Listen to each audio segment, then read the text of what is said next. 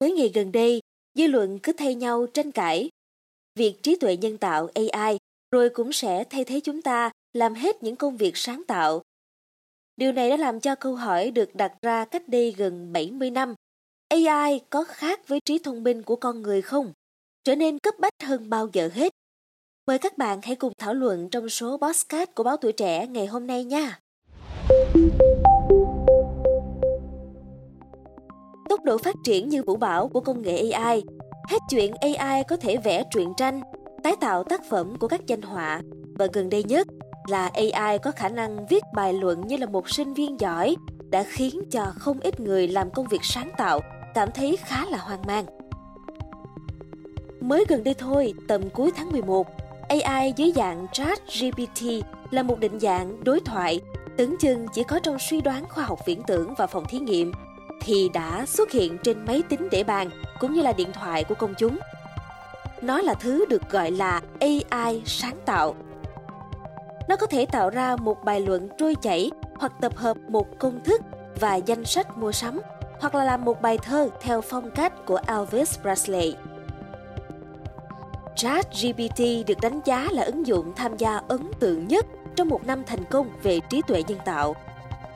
Nó đã khiến cho người dùng khá kinh ngạc với khả năng phong phú của mình, khiến người ta đặt ra câu hỏi, rồi trong tương lai, các sản phẩm sáng tạo liệu có còn cần đến con người nữa không? Nhưng đó là chuyện ở trong tương lai. Với hiện tại thì Chat GPT được nhận xét rằng dù là có khả năng viết bài bản nhưng đọc vô lại rất là tẻ nhạt, đúng khuôn mẫu về cả nội dung lẫn phong cách, cấu trúc. Còn những đặc trưng trong sự sáng tạo của con người thì chúng vẫn chưa bắt chước được.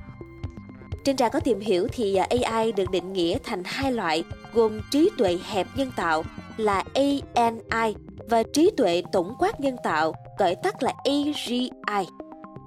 AGI sẽ có khả năng hoạt động như là một con người thực thụ, nhưng đến nay thì AGI vẫn chưa tồn tại.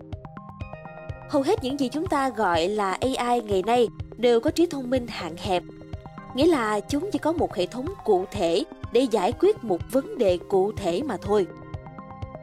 Không giống với trí thông minh của con người, trí thông minh AI hẹp chỉ có hiệu quả trong lĩnh vực mà nó được đào tạo, ví dụ như là phát hiện gian lận nè, hay là nhận dạng khuôn mặt.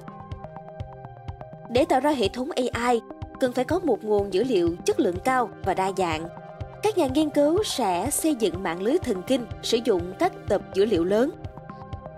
Các hệ thống AI cũng cần phải được đào tạo lại liên tục để cập nhật cải thiện các dữ liệu mới.